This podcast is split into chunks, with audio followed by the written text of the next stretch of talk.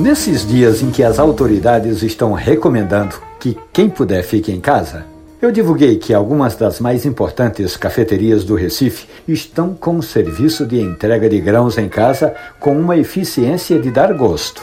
Uma ouvinte nossa que estava morando na Espanha e retornou às pressas para o Recife, chegou, ficou confinada e estava sem café em casa. Sem café e sem cafeteira.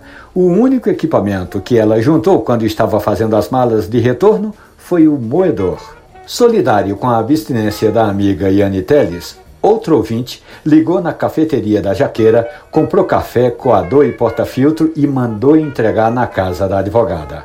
Foi assim, entre o pedido e a entrega, foi coisa de 20 minutos. Então, é dessa eficiência empresarial que estamos falando em tempos de crise. As cafeterias do Recife estão fazendo entrega por todas as partes da cidade. Café novo, bem torrado e você ainda ajuda a fortalecer o mercado local.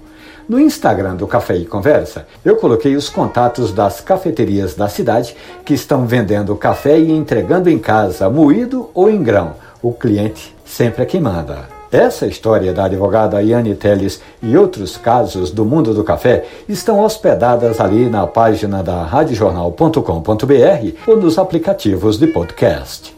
Café e Conversa. Um abraço, bom café.